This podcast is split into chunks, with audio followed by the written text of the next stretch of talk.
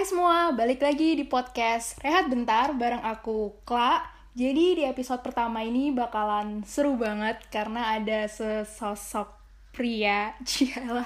Intinya seorang cowok yang akan nemenin aku ngobrol. Eh, dia adalah mahasiswa jurusan manajemen. Oh wow, manajemen cuy, which is calon-calon manajer nih mungkin.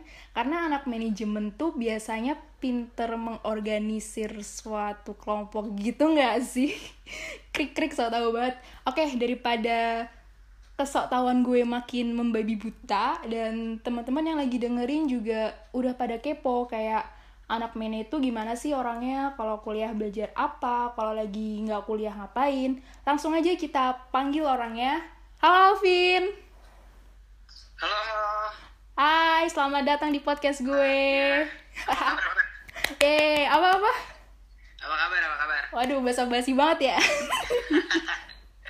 Kabar baik alhamdulillah. Lo gimana? Udah lumutan karatan atau belum? Ah, baik, kita sehat-sehat aja sih. Jadi Ah. komunikasi lah intinya.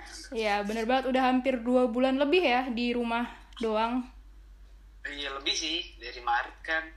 Iya, I think dari Maret. Em, nah, tadi nih di awal gue udah ngenalin kalau lo tuh mahasiswa anak manajemen, bener ya? Benar, benar. Nah, em, mungkin lo bisa cerita dikit kayak anak manajemen tuh gimana sih so far apa yang lo dapet selama lo kuliah manajemen atau mungkin kalau misalnya kita tarik ke belakang di saat lo mutusin oke gue mau kuliah manajemen itu kenapa?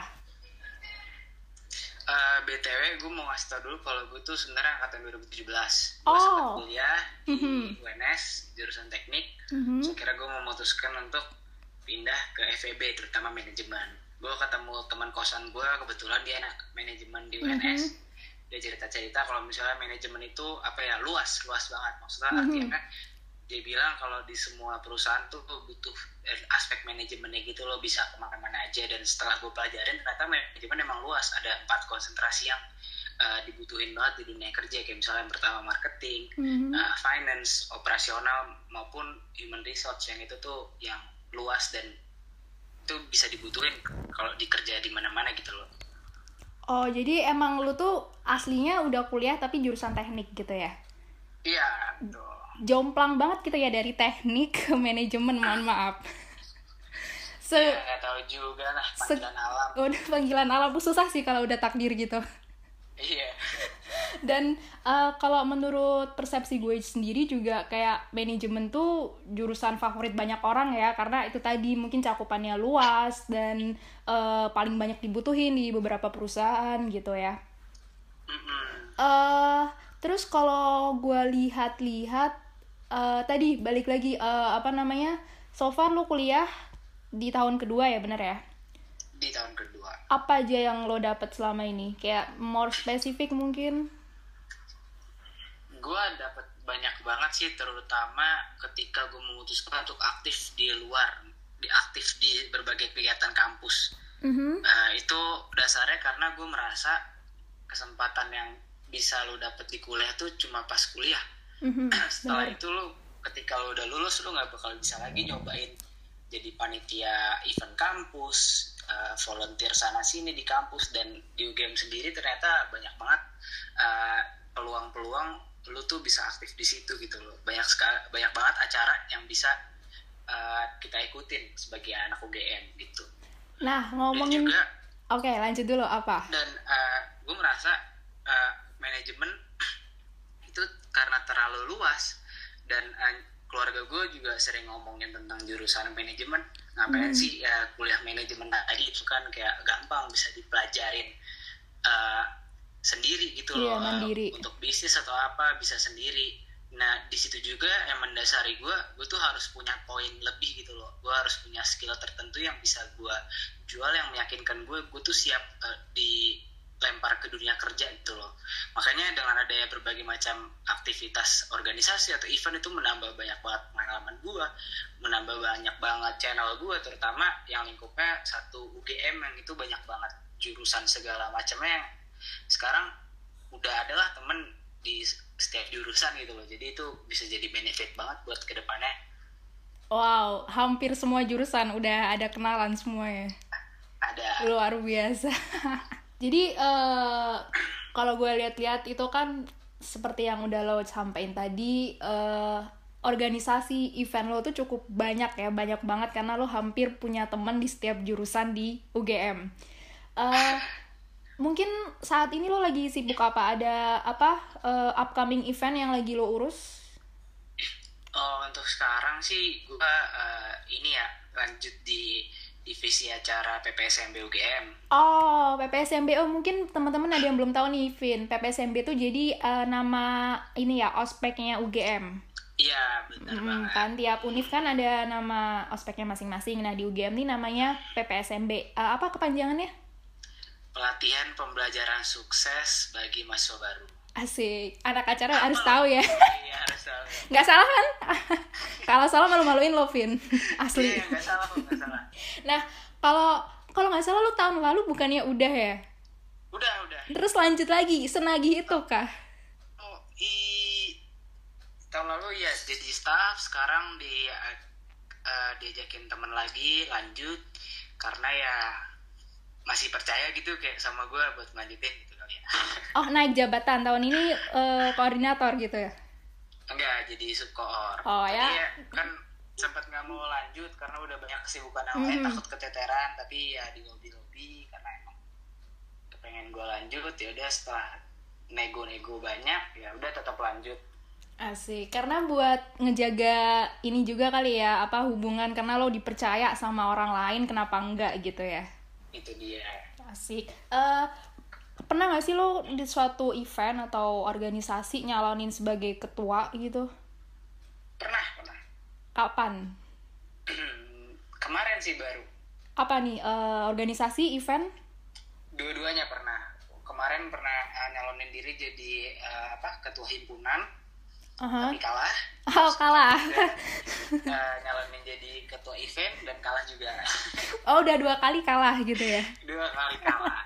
Apa menurut lo eh, faktor apa yang bikin lo kalah? Apakah emang karena kalah jumlah suara atau emang karena lo ngerasa performa lo belum cukup? Kurang paham sih ya. Tapi mungkin faktor kesibukan gue di tempat lain juga kali yang dipertimbangin Eh, orang lain tahu lo juga sibuk ini sibuk itu gitu ya mungkin. Ya takut takutnya nanti malah hilang-hilangan malah nggak fokus ke satu. Mungkin itu ya jadi pertimbangan orang. Tapi sebenarnya dari gue sendiri bisa.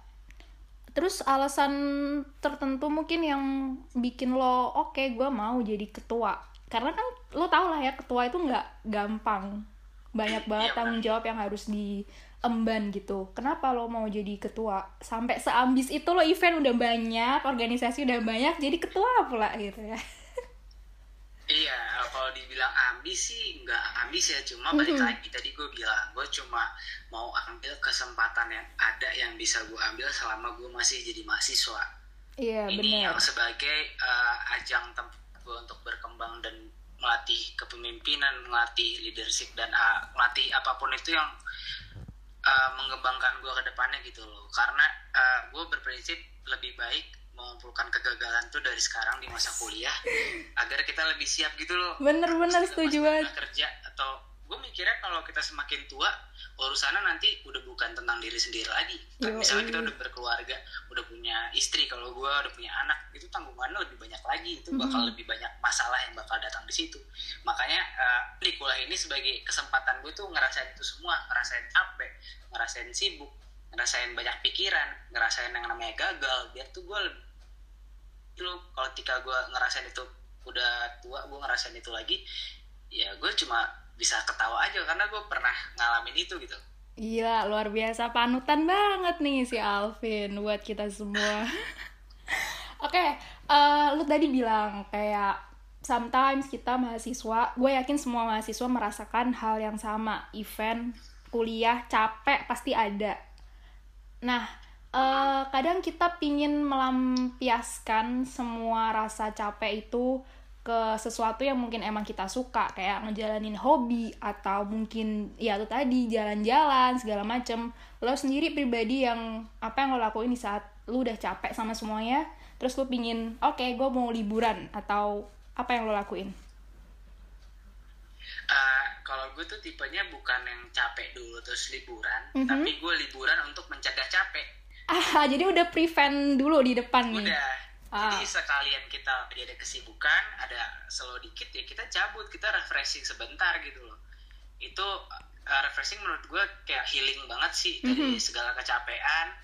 Jadi bukan lu mau nunggu capek udah pusing banget baru liburan jalan-jalan, tapi ya udah gue jalan-jalan sampai lagi sibuk. Ah, gila, gue nggak kepikiran buat kayak gitu. Selama ini gue kayak ya udah sibuk dulu, kalau capek baru liburan. Bener juga. Bener-bener. Jadi sembari eh, lagi ada kesibukan, lo juga healing langsung gitu, biar lo nggak sampai capek banget. Iya, benar. Ah, biasanya ngapain? Liburan traveling bisa atau jadi misalnya kita lagi ada rapat terus di rapat itu lagi ada libur sehari dua hari ya udah biasanya gue ngajakin teman-teman yang lain ayo kita cabut yuk sekitaran Jogja ke air terjun atau ke, ke Merapi atas tempat-tempat yang alam alami gitulah Ah, anak alam. Doyan, ini kalau gue lihat di Instagram lo, mohon maaf nih, sempat ngestok soalnya. waduh lo sadar nggak kita temenan Instagram? oh iya Ah, tuh kan. tahu pokoknya kalau ada mutualan gue follow back kok Udah lo follow back masalahnya. Kita udah temenan lama banget nih di oh, Instagram. iya. apa apa apa apa.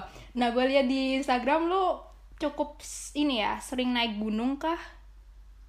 Iya, kalau naik Ah. gunung itu masa-masa SMA lah, tapi sekarang ternyata banyak banyak hal baru yang bisa dicoba Hmm. selain naik gunung gitu loh. Jadi gue nyoba hal lain. naik gunung eh gue selalu ini ya ngerasa orang yang bisa naik gunung tuh menarik gitu karena naik gunung itu nggak gampang banyak banget persiapan baik itu secara apa ya eh, equipment maupun mental kan dari dalam kita. Benar menurut lo sendiri naik gunung itu apa namanya value apa yang lo bisa dapat dari naik gunung? Karena gue yakin di saat lo naik gunung itu banyak banget pelajaran yang bisa lo petik dari perjalanan itu. Satu hal yang selalu gue pelajarin, apa yang gue dapat setiap naik gunung itu, kalau misalnya ketika lo udah merasa capek banget, puncak itu sebagai hadiah lo gitu. loh. Reward gitu ya atas Reward usaha lo capek-capek gitu Kita udah dari bawah, ngelewatin beberapa pos, Mhm. berjam-jam jalan, bawa tas berat. Ketika lo udah sampai atas, itu pemandangan dari atas itu sebagai reward uh, healing terhadap diri sendiri gitu loh. Ternyata, wah gila cantik banget ya. Iya Indonesia bro iya. udah ke mana aja apa udah cukup banyak kah gunung yang lo kunjungin Lumayan pertama kali tuh Gunung Gede, itu udah dua kali. Gunung Gede di mana ya? Gunung, Gunung Gede di Bogor. oh di Bogor Terus Gunung Cikuray, hmm. Papandayan, eh, Banyak. habis itu Ciremai, habis itu Merapi, Merbabu, wow sama apa lagi ya? Jaya Bijaya belum Belum, belum, belum sempat nyentuh daerah timur. Oh, belum. Nah, Mm-mm. belum sempat itu masih bisa nanti nantilah. Tadi lo sebut dua kali ke gunung. Kan sama aja gitu sampai dua kali kenapa? Apakah panggilan alam lagi? Karena eh, setiap perjalanan pasti beda cerita gitu. ah benar. Ya ya ya ya. Eh, ah, jadi ya gue mutusin lagi dan emang ceritanya beda dengan teman-teman yang beda juga. Meskipun tempatnya sama tapi alam tetap terus memberikan kesan yang baik gitu loh Ah, setuju gue. Gue juga tipikal orang. Kalau gue tuh gimana ya? eh, suka juga traveling, tapi gue bukan pecinta alam. Gue pernah naik gunung juga nggak. gue pingin, tapi gue ngerasa nggak deh. Kayak bukan gue banget. Gue takut malah di tengah jalan gue kenapa-kenapa gitu loh. Karena enggak kok yang penting bareng-bareng aja sih effort banyak banget gitu kan yang harus dipersiapin. Gue kayak takut aja tiba-tiba jadi kacau semuanya. Nggak itu ya? balik lagi ke diri kita sih Iya. Gimana ngeliat teman-teman juga ngeliat semangat teman-teman yang Gue capek gue pernah loh kayak gitu gue merasa capek ada capek banget tapi gue ngeliat teman-teman gue masih semangat daripada mereka nungguin ya Hmm. itu jadi menambah semangat gue udah tanggung aja kita selesai sampai ke atas gitu katanya juga kalau misalnya naik gunung at gue nggak tahu ya ataukah cuma naik gunung atau emang traveling yang sampai melalang buana ke tempat yang jauh itu sifat asli seseorang akan terlihat. Benarkah begitu? Sifat asli yang kayak gimana nih? Sifat asli seseorang kadang kan kita ada gimmick-gimmick gimana gitu ya mungkin kalau di depan umum atau di depan teman kita katanya gue pernah baca sih gue nggak tahu uh, bener atau enggak. Ya itu tadi tiap kita naik gunung atau traveling itu sifat asli dari diri seseorang akan terlihat. Hmm, kayaknya gue traveling nggak traveling sama aja deh sifat gue berarti lo nggak munafik ya lo apa adanya gitu. Nggak ada gimmick-gimmick. Nah uh, selain apa namanya tadi naik gunung. Gue sempat lihat story lo juga. Ini gue riset ya sebelum ngomong oh, iya, sama narasumber. biar Emang tujuannya kan itu ditaruh di Instagram biar dilihat orang-orang. Ternyata dia ngeliat juga gue senang sih. Dan, ya, iya dan lo nggak sadar kalau gue udah follow lo dan lo udah follow gue. Oke nggak apa-apa. Skip. Lo lagi belajar buat diving ya nyelam. Iya baru banget itu dulu udah sempet nyoba sekarang didalamin lagi atau emang first for the first time in forever lo belajar? For the first time sih pertama karena salam itu selalu gua anggap sebagai olahraga mahal. Oh benar. Kalau uh, mau melakukannya sendiri, nah ini dan ini ternyata ada kesempatan di UGM tuh ada UKM selam dan itu tuh banyak banget benefitnya termasuk uh, menurunkan banyak kos gitu sih biaya. Hmm. Kita pakai uh, alat-alat dari UKM terus juga ada berbagai macam. Pokoknya barang-barang lah lebih banyak teman di situ yang membuat itu lebih murah. Jadi selam bukan harga yang mahal kalau ikut UKM uh, itu UKM baru ya berarti? Uh, kayak gue baru denger udah lama sih. Oh udah lama. Hmm, hmm. udah 30 tahun lebih. Wow udah tua juga. Terus gimana? So far apa kalau sudah merasa expert atau masih loser atau gimana masih kurang masih kurang. Masih banyak latihannya susah ya? Uh, uh, iya lumayan susah sih. Uh, endurance tubuh atau apa. Berat nggak sih? Itu apa lo bawa apa sih yang kalau digendong di pundak itu tabung? itu tank tank udara ya tabung udara. Berat ya? Kalau di laut jadi nggak berat. Oh iya ding. Aduh hmm. anak ipa iya itu ternyata di apa olahraga selam juga banyak banget pengetahuannya ter, termasuk apa ya menyangkut keselamatan juga sih itu salah satu olahraga yang berbahaya karena kan kita yeah. nyaman di bawah kita nggak boleh asal naik ke atas gitu loh itu bisa nyebabin dekompresi malah kita jadi meninggal jadi kalau oh. turun atau naik ke atas tuh harus ada udah ada juga harus uh. Uh, stay dulu dua uh, lima detik baru nanti naik ke atas lagi supaya nitrogen dalam tubuh bisa terlarut gitu. gila gila langsung naik ke atas itu bisa apa ya menyebabkan nitrogen dalam tubuh tuh jadi masih ada sehingga aku bisa apa ya menyebabkan kematian lah hmm, kita bener, bahaya bener. juga makanya. Iya resikonya tinggi juga ya berarti uh, olahraga selam tapi tuh. dia sih nggak boleh panik kalau olahraga itu ada masalah yeah. selesainya di bawah.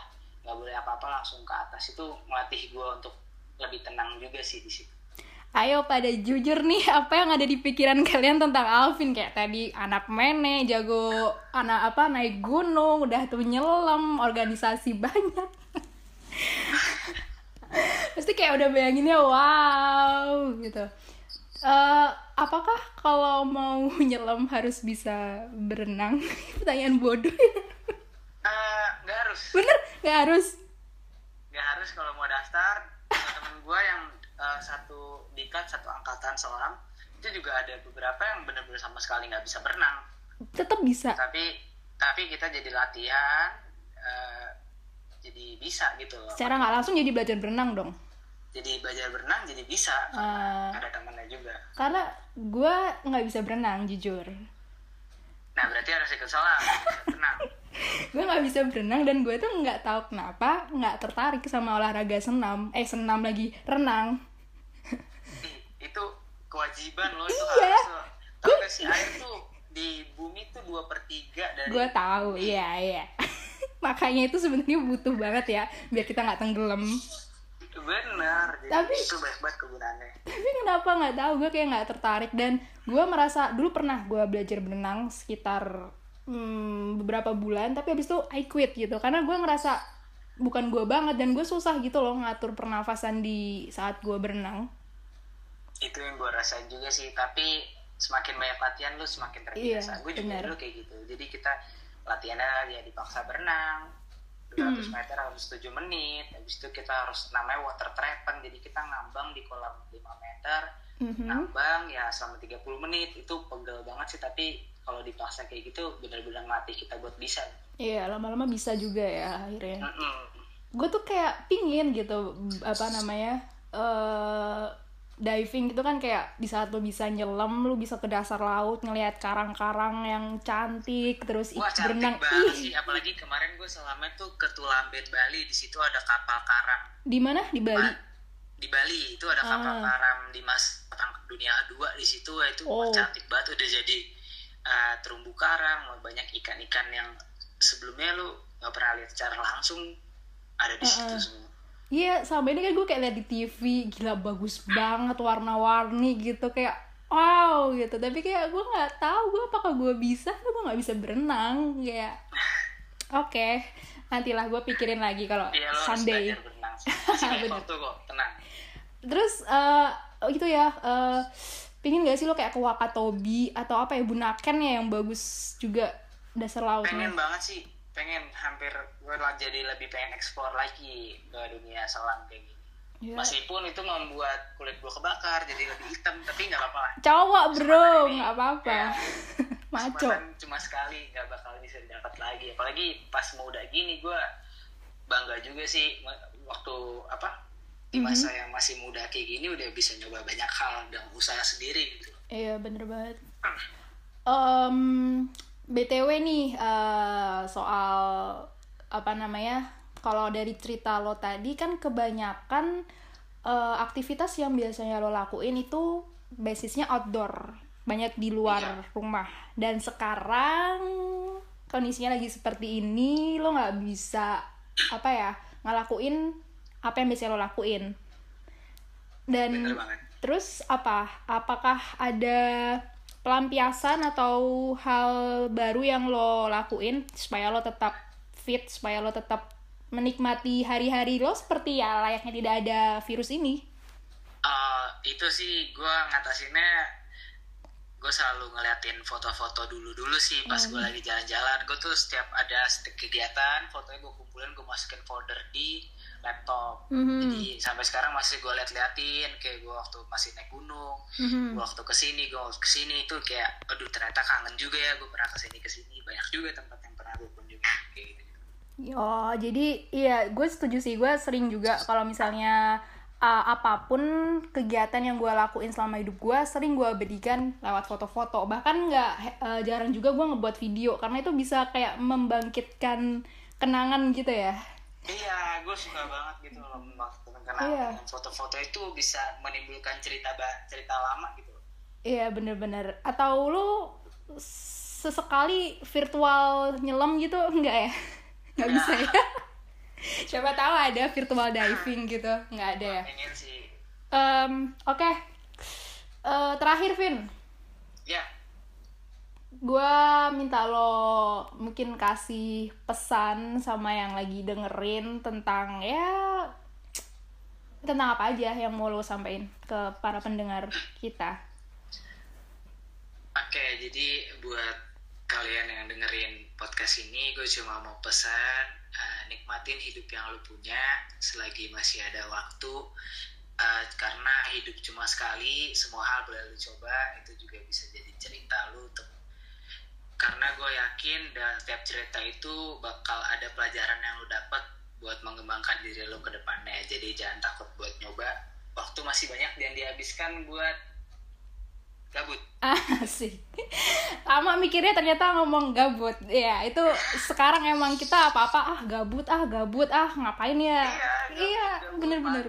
jadi rebahan sebenarnya nah, ya banyak banget yang bisa lu dapet gitu loh ketika lu keluar atau gak hanya keluar lah berinteraksi juga Iya. dapet banyak hal juga Oke, setuju banget sama apa yang udah disampaikan oleh Alvin. Terima kasih banget, Vin, buat waktunya, buat cerita-ceritanya. siap sama-sama Semoga bermanfaat buat lo, buat gue, dan semua yang lagi dengerin. oke Oke, thank you banget, dah, Alvin. dah sama-sama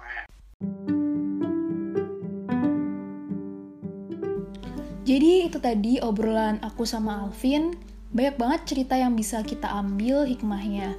Dan aku setuju banget sama apa yang dibilang Alvin. Selagi kita masih muda, mencoba adalah hal yang wajib dilakukan. Entah apa pun nanti hasilnya, pasti akan memberikan kesan yang baik. Mungkin itu dulu yang bisa aku sharing ke teman-teman semua. Sampai ketemu di episode selanjutnya. Terima kasih ya udah take time buat dengerin. Bye.